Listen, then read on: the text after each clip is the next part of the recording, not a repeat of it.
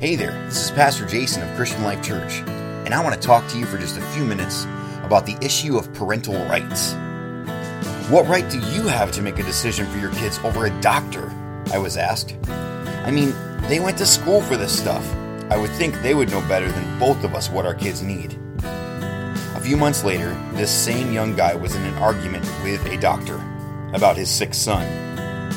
Why, you might ask? Because the doctor had prescribed a simple antibiotic that doesn't work on his kid. This father did not want to put his child through another round of antibiotics that do nothing for his son's sickness. So after 10 days, he could go through yet another round of yet another antibiotic. What's the big deal, you might be asking?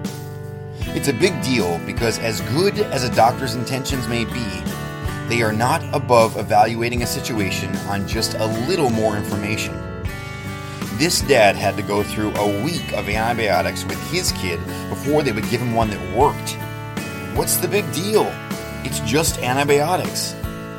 The issue is that parents have been given both the authority and responsibility over their children by God Almighty to raise them how they see fit. This is not to villainize doctors, but to point out that in many cases, parents must have a say. Beyond that, think about the public school system. Many problems are handled in the school without the parents being involved. So is your child the bully, the bullied, or an onlooker? Which is it? No one thinks their kid is the bully. But when they've been kept out of the loop, how would they know? These issues could have been addressed in the home under the loving guidance of a child's parents, but instead, the problems are dealt with without involving the parents. One school in Cobb County, Georgia, was found to be deliberately hiding hundreds of incidents of bullying. This may seem like a simple matter, but is it? You be the judge. Students who experience bullying are at increased risk for depression, anxiety, sleep difficulties, lower academic achievement, and dropping out of school, according to the Centers for Disease Control study in 2019. Small issue, eh? I don't think so. And the worst of all of this is parents have been pulled out of the picture. Are you hearing this? There is a system right in front of us that wants your kids they want to make every decision for you, for how your child will be raised, and they're making these decisions without you. Without you, the parent.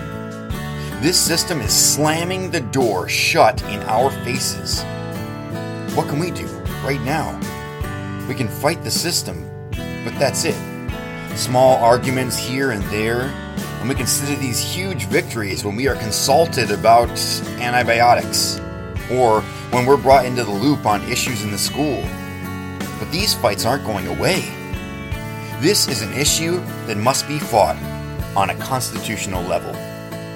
Friends, we need a constitutional amendment that recognizes the fundamental rights parents have to bring up their children how they see fit without outside interference.